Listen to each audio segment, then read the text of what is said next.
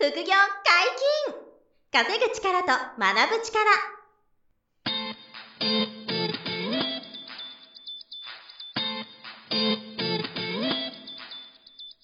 この番組は稼げるようになりたいを叶える副業アカデミーの提供でお送りいたします。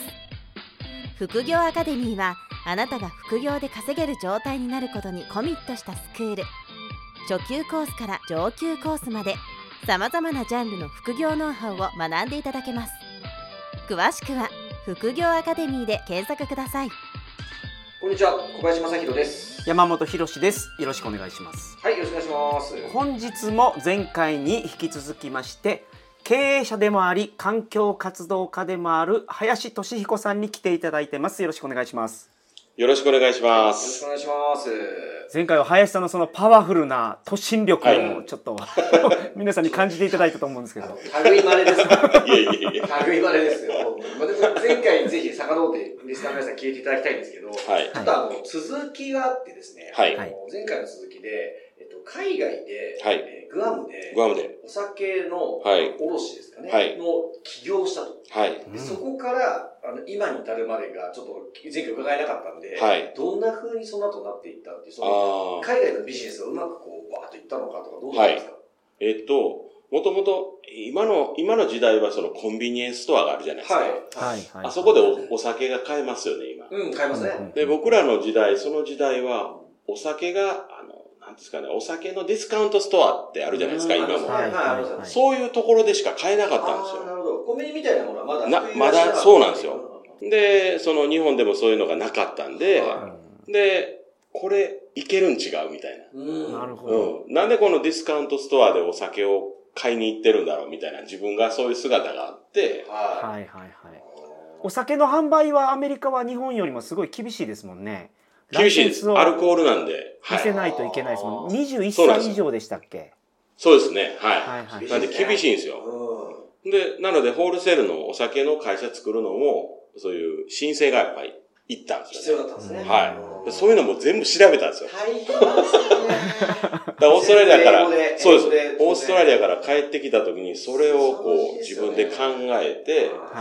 これをどっかにこう起業するにはどこにしたらいいだろうって、まずハワイを検討して、で、ハワイちょっと難しそうやったんで、はいで、グアム島っていう島がここにあると。で、ここでやってみようみたいな。で、うんそのライセンス、まあ日本でこういる必要書類も含めて、まあえー現地で設立する費用、あの、費用もそうですけど、書類も全部含めい。て、ひ費用をその、現地では働いて稼いだってしたんですか？あ、それはしてないですね。あじゃあ、なんかお父さんのその、資金もあ、援助とかもあったんですか？いや、もうそれはもう自分で、その、はあの、要はこう、えーオーストラリアではい。働いてたあ、時とか。働いてやっぱりアルバイトしてとか。はいそうですそうです用意したおはい金で。で、日本に帰ってきて父親の会社で働いてた他でアルバイトして、そのお金を貯めて。貯めて。そで、れこのお金で起業しようっていう、そういうことですよね。はあ、なるほど。だからあの時はもうアルバイトももう日本でもすごくしてましたよ。寝る間も惜しんで。めちゃめちゃ頑張ってはい、資金貯めて、それこそさっき、あの、前回お話しさせてもらったどうやったらいけるかっていうのを考えると、資金は貯めるには、まあ時間さえあれば、はい。あの、はい働けばもらえるっていう、そういうのがあったんで、もう、あ、あと何年後にはいけるとかって、もう目処がつくじゃないですか。うん。大体その目標金額どれぐらい貯められたんです？500万貯めました。500万。100万。はいなるほどど500万貯める。バイトで500万って言うと、頑張りましたね、それ相は。当ですよね。バカですよね。はいはあでもやると決めてるんで。もうやると決めてたんではい決めてるから500万貯めるって決そうめて、そうなんですやり抜いて、はい。でなるほど。用意してグアムで起業したと。そうです、そうです。これだけですさまじいですけどね。そうなんですよ。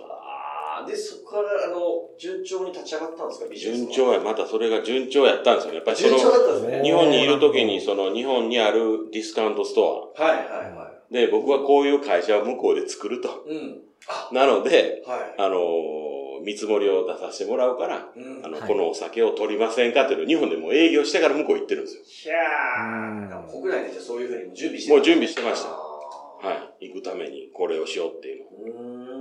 で、どのお酒が流行ってる。はい。で、どのお酒が売れる。この値段でおろしたらいけるとかっていうのを全部、えーあの、日本に卸してってことですか？日本におろしてたんですよ。なるほど。で日本の、じゃあ、お店業者、会社さんが輸入してたと。はい。はい。で、林社長のグアムの法人から、お酒を輸そうです入して、貿易ではいそれで販売すると。あーで、島内で、あの、販売するお酒と、はい。まあ、日本から入ってくるお酒もあるじゃないですか。あ、そうか、それをおろすグアム島で。うん、どっちもあったんですね。どっちもやりましたあーなるほど。で、日本でこれが流行ってるよってお酒を、その業者さんから、まあ、仕入れさせてもらっはいはいて、はい。で、向こうの店舗に、うんまあ、日本人の観光客も多いので、はい。え、ここでこういうのが飲めるのみたいな、そういうのと。と。で、日本で、あの、流行ってる人気のあるお酒を逆にアメリカから仕入れる。仕入れて、はいうーんで、順調に業績が伸びて。順調にそれが、え向こうにえー5年ほど、5、6、6年ぐらいいたんですかね。ええまあ順調におかげさんですごく伸びて、出たんですね。はいあで日本でもそのホールセールのあの商社さんがこう輸入してもらって、ーええ要は、いわゆる、へあの、並行輸入ってやつですよね。はい。並行輸入。はい車とかでもいろいろあるじゃないですか。お酒も並行輸入ってやっぱあるんですよはい。そういうのをこうやってましたねやってる。と。え、そこから、で、そのままずっと、あの、グアム島で、こう、ビジネスやり続けて今があるわけじゃなくて、そうです日ね。本に来て、結果的にそのお父様の会社はいをこう承継されたりとかしはい。たっていうことで、そのグアムの会社ってその後どうどうなったんですか？その、えっと、向こう32歳の時、6年ほどいた時に、はい。えー向こうから、まあ、こっちに、日本に帰ってきて、うん。こう、事業をやらないかっていう話になって、あ、それお父さんから、はい。ああ、なるほど。なるほど、なるほど。息子よ、私のそうなんですよ会社を。継がやらないかと。で、私は兄もいたんで、はいや、もう兄がいるから、もうそれ、い。こう、やってもらったらいいじゃない。うん僕はもうこっちでやってると。うん。うん。うんうん。やるし、大丈夫だよ。はで、ちょうど僕がそのグアムからハワイに、えーもう、まあ、ビジネスも順調に行ってたのでハワイに、こう、移住しようと考えてたんですよ。はいグアムはそのまま残して、えハワイで、えー子供も生まれたし、結婚して子供も生まれたし、えあの、向こうでビジネスをもう一回やっていきたいと、新しくっていうのを考えた時やったんですよね。うんで、ちょうどそういう話が出た時に、うちの兄が、まうんあ、体を壊しちゃったんですよ。ああ、そうですか。あーなるほどはい。うん。社長がちょっとお兄さんできないかもしれないと。そうで一緒にぜひ帰ってきて、まあ、兄弟も今でもそうなんですけど、仲がいいので、ええはいもう一緒に帰ってきてやろうと。ええうんでもその時まだグアムのお酒の会社は順調順調やったんですよ。ええで、そこをじゃあややめるそうです判断にそうですなったんですか？そうです。いやもうね、高校大学かはいらずっと夢にしてたアメリカで起業して、うんえー現地の人と一緒にこう、スタッフとして雇用までしてやろうって決めてた夢をはい。断念して、帰ってくるのどうしようみたいな。断念というか、その夢叶えてますけどね。一回、叶えて、そう叶えて成功してて、そうなんですかね。成功してるのを終わりにしたってことですか？そうです。ええその、それなんか外国で、海外に別の会社に報じ、う売ったとかなんですか？売却したのか？まあやっぱそう、う。そういう感じですね。あ、バイアウトして、バイアウトしたはい。えで誰かやれないですか？みたいなしてるんですね。はい。で、その時も、まあすごいないんですよ。やっぱり夢を持って向こうに行ったし。ですよね。で、まあ、兄のとこに、兄と父親のとこに帰ってきて、じゃあどうしようみたいな。うんで、も、兄が帰ってきて、こう、あの、目の病気になってしまっう。て、うんんで、もう、あの、心傷んでる姿、体も傷んでる姿見て、うん。これで自分のやりたいことだけやってて大丈夫かと。で、自分のやりたいことはまた、うん。後からでもやれるし、でも、やっぱり SOS 来てて、いや、俺は俺の道行くっていうのは、ちょっと俺は今それを行く選択するのではないなという判断をして、今はまあじゃあ置いとこうと思ってあ帰ったんですよね。で、お父さんの会社を継ぐと。やろうと決めたんですね。その時もじゃあやろうと。決断ですね、それも。だってせっかく海外でやっぱり見逃せたものをまあまあそそうですね。手放す辛さ。順調にも行ってたんで、その時本当ありがたいことに。会社経営してるんで、いかにそれが難しいことで、はい海外で戦って成功してることの尊さはすごいことまあまあそうですよね。そこをちゃんとじゃあバイアウトして、はいはいエジットして、はい。日本に戻ってきたと。そうなんですよ。でまあその帰ってきた時はまだそこはそのままの状態であ会社を置いてたんですあはい、置いてあったんですね。はいなるほど。あ任せてた海外で仕組みは回って、ビジネスが回ってはい。回ってたんですけど。あ、の、広告のお父さんの会社を受け継いだとそうですそうです。はい。で、帰ってきて、じゃあ自分の居場所は、自分の役割は何をやろうみたいなのをこうずっと自分の中で考えて。どでまああのえー、まあ兄ももちろんずっと父親と一緒に、まあ社員さんも含めてずっとやられてきたし、えー。はいじゃあある程度その体も落ち着いてきた。僕が帰ってきたら体が要は目が治ってきたんですよ。うーん、あ、うん。よかったやっですねぱストレス性のものであ、ははは。そういうのもあって。あなるほど。ね。はい。そこが落ち着いてきたし、じゃあ新しいうん。その業種展開をしようみたいなとこで。うん、で、まあ、あの、その広告業から、その、はい。ディスプレイのこはいディスプレイのとやったり、ええ。ーウィンドウディスプレイやったり、はい。商業施設、まあ百貨店といろいろ仕事したりとか、イベントやったりとか、そういうのをこうどんどん逆に新しいバージョンを作っていったんですよね。これもやっぱりそのアメリカではい起業してこうビジネス成功させてこられた経験が、はい。経営者としてに日本でもやっぱりや役立ったというか。まあ役立ったんじゃないですかね。ありますかやっぱり。はなんかこちらもうまくいって、いっちゃって、いいったっていうか。まあそうそうですね。その皆さんにお聞きしてるんですけど、ここまで順風満帆だったんですけど、なんか失敗はなかったですか？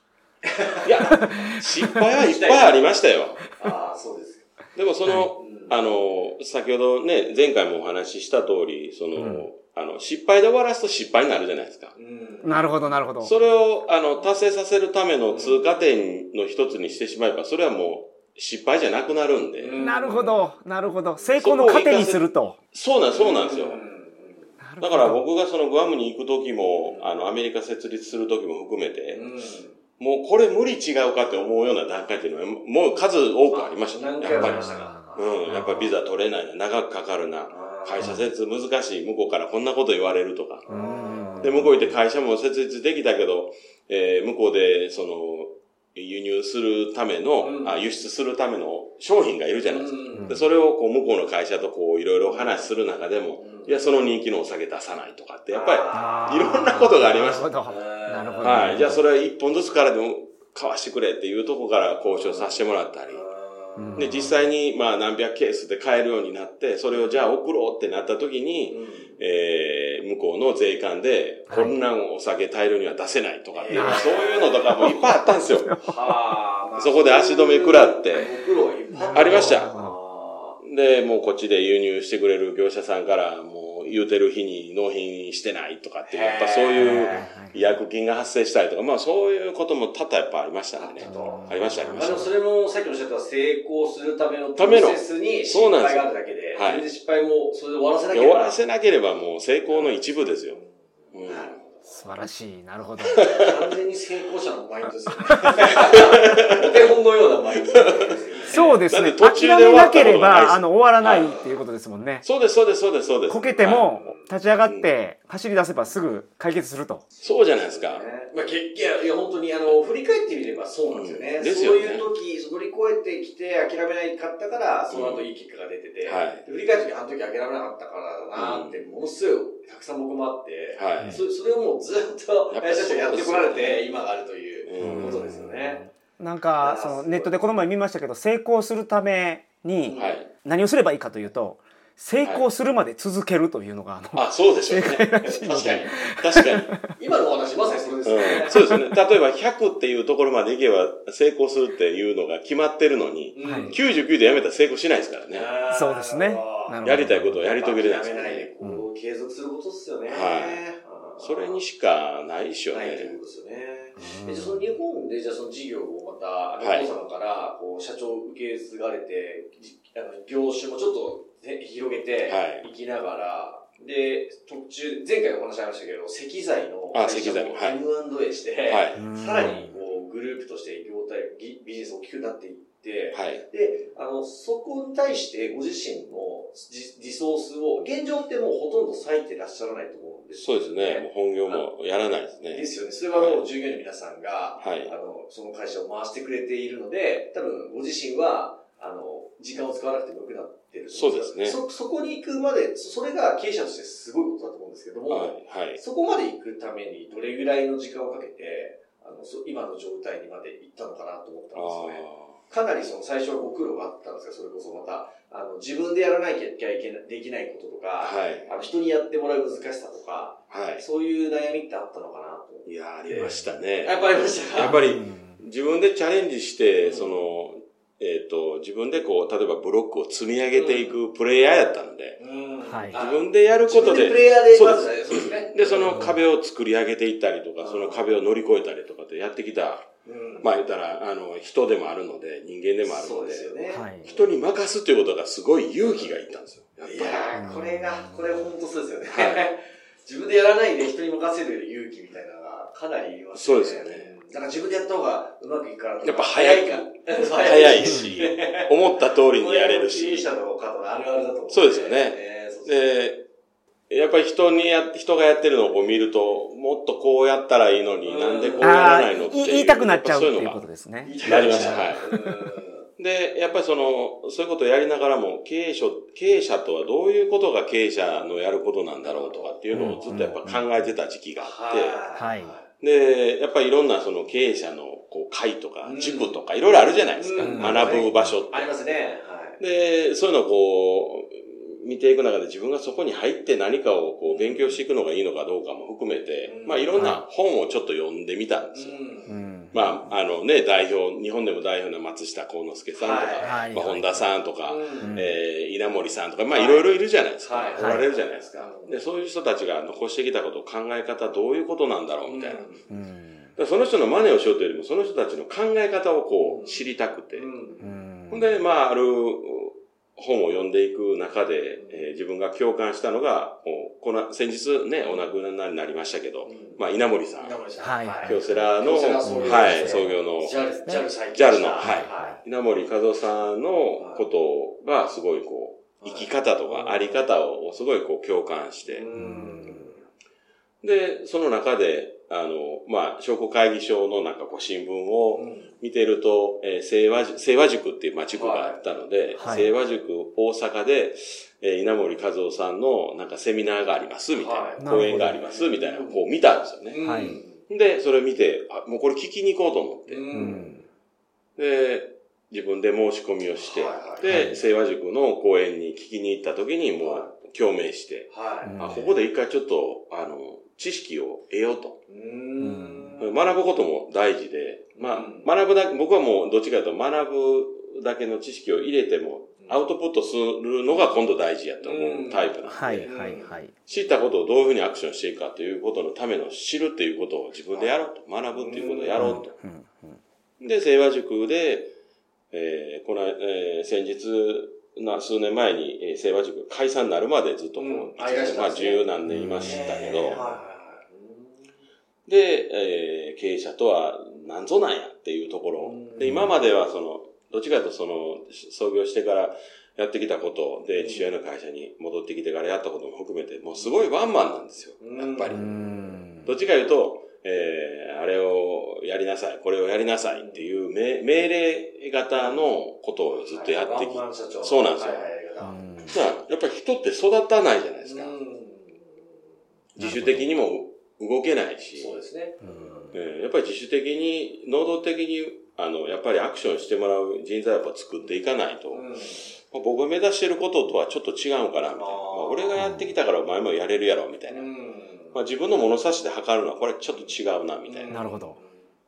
でそういうところから自分の、まあ、考えとか思考とかアクションが変わっ変わっててきた。きたっていうあーなるか、ほどうん。で、やっぱりその従業員の皆さんにやってもらうとか、はい自分でやらないようにして仕組み作ったりとか、そうですねそういうのを進めていって。進めていった。ええそれをもう十何年かけてずっとやってじゃあもうきて。40代の頃には、はいもう現場はもうほとんどご自身は関わらないような風だったんですか？えっとね、で今ほど関わらなくなったのは、どうなんでしょう？もう、えー、7、8年ぐらいですかね、7まだ。8年まだあーそうそう40後半ぐらい。半ぐらい。はいじゃあやっぱり10年以上は、はい。現場もちゃんとこう見ながら、そうですね教育もしながはらやって、で、経営者さんとしてもちょっと学びながら。学びながら、そこをちょっと取り入れようとするけども、やっぱり自分の中で、うんやっぱり前回からお話ししてる自分がやりたいだけで終わってたんで、はいはい。それを実践しないんですよ。なるほど。やりたいんだけ思ってるだけぐらいだと。からないと。う。んやっぱりどっかでそれが残ってるんで、う。んやっぱりやれてない自分っていう。のは分かって、う。ん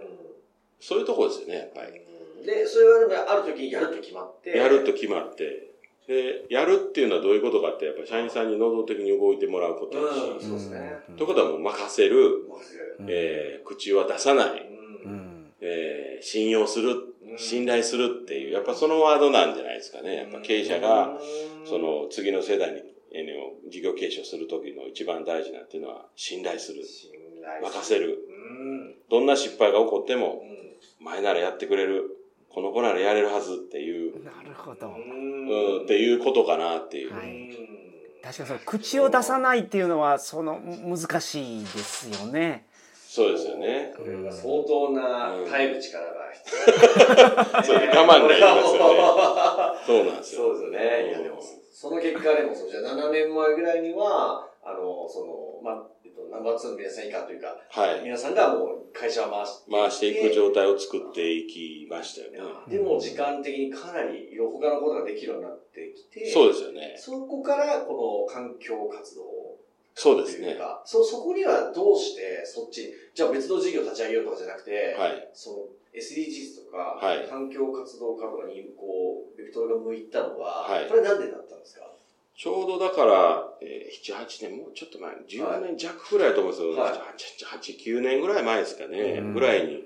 まあ、ちょうど、その、今から、今55歳で47、8歳ぐらいの時に、はいまあ、ちょうど会社が50周年を迎える数年前に、こう来てる、はいカウントダウンに来た段階で、ああ、父親、両親がやってきてくれた会社が50周年迎える、すごいな。うん、うん、本当ですね。でも僕が今やってることが次の50年、だからうちの会社が100年迎えるアクションを自分がやってんのかなって考えたら、やってないなっていう、まあ明らかに。えー、あ、そうですか。だからもう、儲けるとか、儲かる仕組みは作ってきたけど、はこれが100年後に残る企業ではないっていう、い。えー、そうっていう判断でしたよね。儲かる仕組みは作ってきた作ったけ、ど、50、今から50年後に100周年を迎えられる会社じゃない。会社ではない。ええー。それはなんでかっていうはいと、社会から必要とされる会社にはなってないなっていう。厳しいですね。なるほどはいなるほど要は、ライバル会社とは、まあ、こう、名前を、こはう、肩を並べたときに、うんえー、うちじゃないとやれないことはやってるかって聞いたら、いや、他社でやれることやってるなっていう。単純にそういう基準ですよねそうですか。他社でもやれることをややれることやってる。あまあ、それが、例えば値段だけの価値なのか、うんうんうん。えー、っていうところですよね。はあでそうじゃなくて、他社にはない、えー、林じゃないとやれないこと、うんそれが、その、そういう品質の問題のことであって、品質のことであったり、えー例えば社会から必要とされる、あなたの会社には残ってもらえないといけない会社なんだってなれば、あの、ユーザーさんというかファンというか、顧客さんは必ずうちを選んでくれるはずやっていう。そういう会社づくりをするためには何をしようって思った時に、うん。やっぱり社会に貢献することやろっていう、なんかそういうど。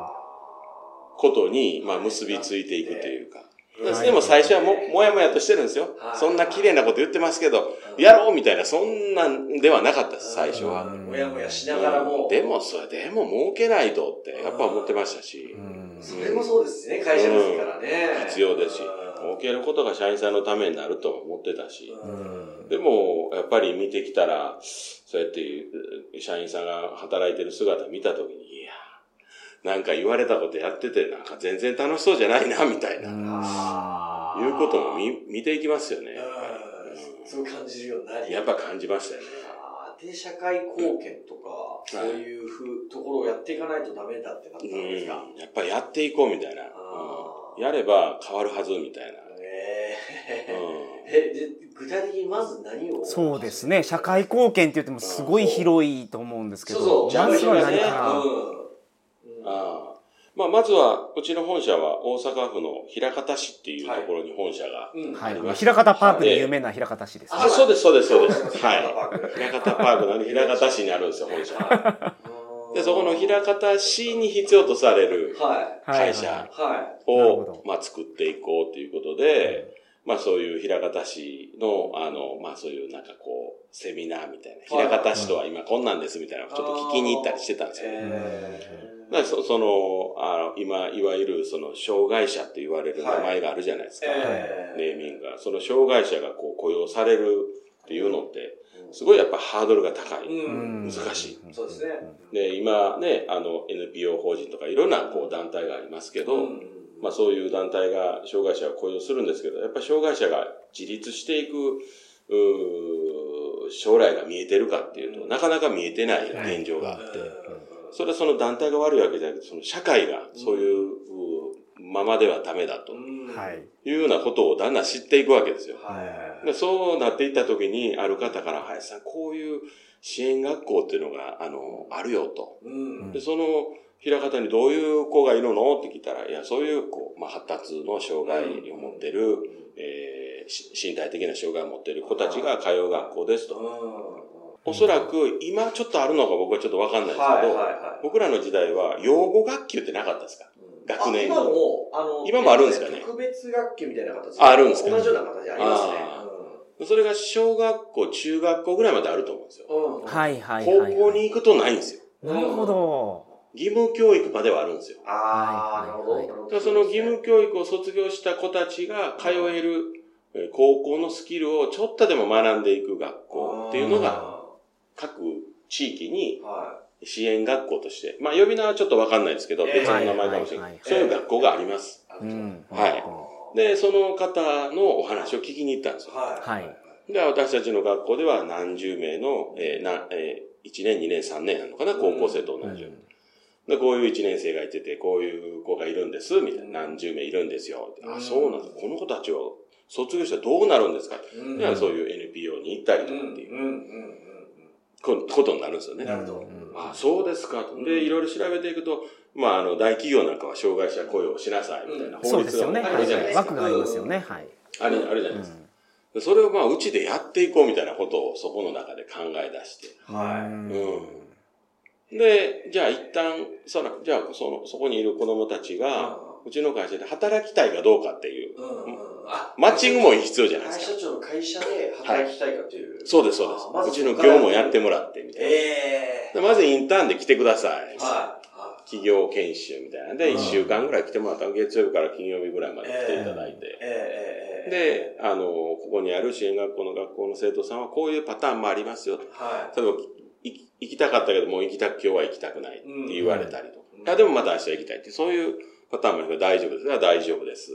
うん。で、そうするときには、ちゃんと社内で社内研修をして、うん。こういうことをやっていこうと思ってると。うん。うん従業員の皆さんに。はいはいはいはい。で、みんなどうですかと。ああ、これも大変。それは大変ですね。え、それ反応はどうでしたか？うん。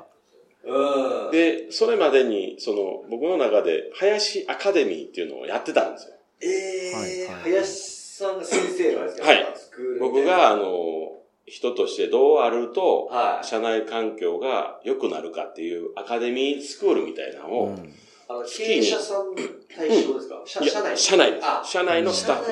あ、スタッフの皆さんに林アカデミーをやって。林アカデミーをやってた。えなるほど。で、その当時からもう大阪本社、東京、名古屋と支社があったので、はい。えー僕はもう大阪、東京、名古屋に月に、えーもう何回もそこを回っていくわけですよ。はいはいはあー。本社の前たら経営、経理、総務部、うんえー営業部、えー制作部、デザイン部とか、まあ、まあ、いろんな人にジャンルに分け、分けて、今日はやりましょう。だから月に8回ぐらいやってましたかね。うんアカデミーを。うんで、その中で、あの、そういう、こう、支援学校の生徒さんを、おお呼びして、まあ、できれば採用までしていく、うん。こう、環境づくりをしたいと。はい。うんで、このコミュニティを会社で作れたら、社会のコミュニティも同じ広さで広がるはずみたいな。うんまずは会社内の環境づくりやりませんかみたいうん尊いのそれを受け入れるときにもそうなんですけど僕らはそうじゃないですか。僕らの目線で物差しで、は俺はこんだけ言ったらなんであなたはやれないのってなるわけですい。よ。うん。こんだけ言ったよね。うん。うんなんで聞いてたよねってなるじゃないですか。うんはい、聞いてました。なんでやらないのって言うんですよ。だからやれないことを、まあこう言う社会じゃないですか。今はいいやでも、この子がやるためにはどうしたらいいかを考えないんですよ。なるほど。うん。うんうん例えば右耳が聞こえない人に、僕言ったよねっていう社会を今作ってるわけですよね。でそれが苦手、得意っていうう、んなんかそういうジャンルがあるじゃないですか。うんうんでその苦手なことをやるんじゃなくて、得意な人を、得意なことをその人の中の得意を探そうって。うんこの得意を伸ばせば、この不得意も自然に上がっていくんじゃないっていう。なるほど。だからやれない人にやれる、やらないのやらないのっていう社会社内を作ってきた、環境を作ってきたし、ここから、やれるにはどうしたらいいかをこっちが考えようぜと。うん例えば漢字読めない人に書いてるよねって言わない。ひらがなで書こうよ。うん。書こうよ。読めるようにしようよ。うん耳が聞こえない人には書いてよ。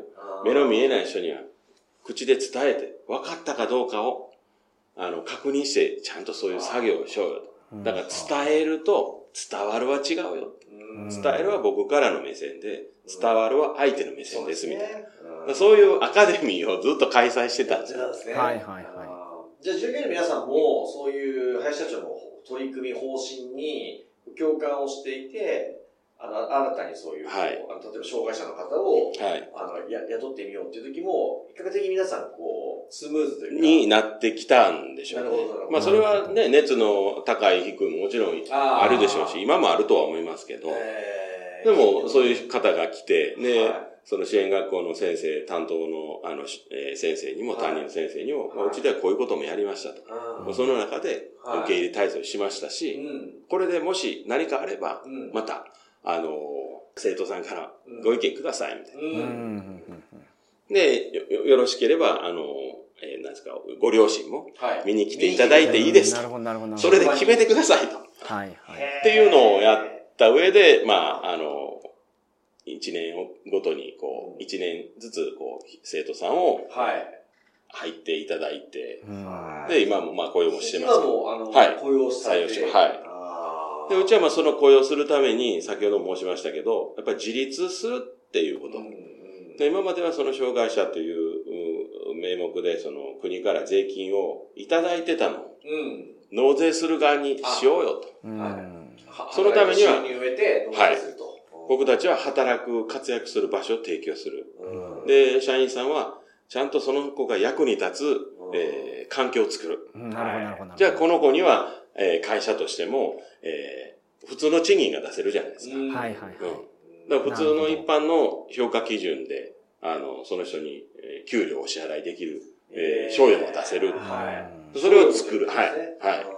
もういっぱい他のその、あの、社員と同じようなそうです、そうです。待遇でやる。はいうん。だから国からの助成金に頼らない、えー仕組みを、社内で作ればはいいいよね、みたいな。そそうれもいうので。、あの、他のじゃあ、きあの、えっと、他社さんでもやっていこうねっていう、こう、啓蒙活動みたいな。もう、あの、その当時はずっとしてましてたね。はい。平方の。はい。はい。だからもう、あの、その支援学校の先生からも、まあ、こんな企業が平方にあったんだっておっしゃってはいただきましたけど、そうですようね。んうん。確かに。やっぱそういうそれもともと林さんが考ええられてた皆さんに必要とされる会社、皆さんに応援される会社に、はい、まさになってますね。そうそうですよね。はいはいはい。近づいたというか、そうなって、はいうんだからそういうことも、まあ、させてもらったり、しすぎますね。平方にあるね、子供食堂行ったりとうんか、そういうのをこうね、少しずつ手掛けていったりと。確かにそうですねそのハンディキャップがある方ですけど その方が得意なところもあるはずなんでそういうステージを用意してあげて環境を用意してあげれば輝ける場所ができると。できるっていう。はい、でうん。あのハンディキャップ持ってる方も一般の人と同じように働きたいっていうのを僕聞いたことあるんですよ。あ、そうですよね。特別にしてほしくなくて、はい。あのただ足りないところあるからそこはサポートが欲しいっていうのは多分本音としてあるとは思うけど、そこをはい会社としてサポートしてあげれば活躍できて、みんなハッピーになる、はい。素晴らしい。素晴らしいですね。その志と実行力がすごいのと、はい。あとその、それを受け入れられるちゃんと会社を経営されているといいますか、当然だってあの、その収益が出てるうんうん。法人でなければ、とてもじゃないですか、それがうん。難しいわけですから、はい。そこがありきのその取り組みなので、はい。その全てを実現しているこの総合力といいますかね、はい。がはい本当素晴らしいなと、うんひたすら思いますね。いやいやいや経営者してると本当思いますね、そこは。うん果てしない、その、なんか道のりだなって思いながら。うんでも本来ね、それを、あのそうあるべきだっていう、あの、まあ理想的な形ですよね。はい。それを多分体現されてるんで、本当に素晴らしいなと思うんですけど、うんちょっとあれですね、えっと、今、今のが、えっと、その、いわゆる、社会貢献とか、はいあと今後のその環境活動家としての第一歩みたいな今のところだまあそうですねということで、はい。で、あの、ちょっと次回以降は、あの、もっと他にもいろいろ活動されているじゃそうないですか。ですね。はいそ。のあたりのお話をちょっと、あの、伺っていきたいなとか、あとははい副業的にそういう活動もできるのかなとか、はいそういうのもちょっと伺っていきたいなと思うので、はい。ちょっと第2回はこのあたりで一はい回終えていきたいなはいと思はいいますので、本日もどうもお疲れ様でした、はい、ありありがとうございまし。た。副業解禁稼ぐ力と学ぶ力。そろそろお別れのお時間です。お相手は小林正宏と、林俊彦と、山本博史でした。さよなら。さよなら。さよなら。この番組では皆様からのご質問を大募集しております。副業に関する疑問質問など副業アカデミーウェブサイトポッドキャストページ内のメールフォームよりお送りくださいませ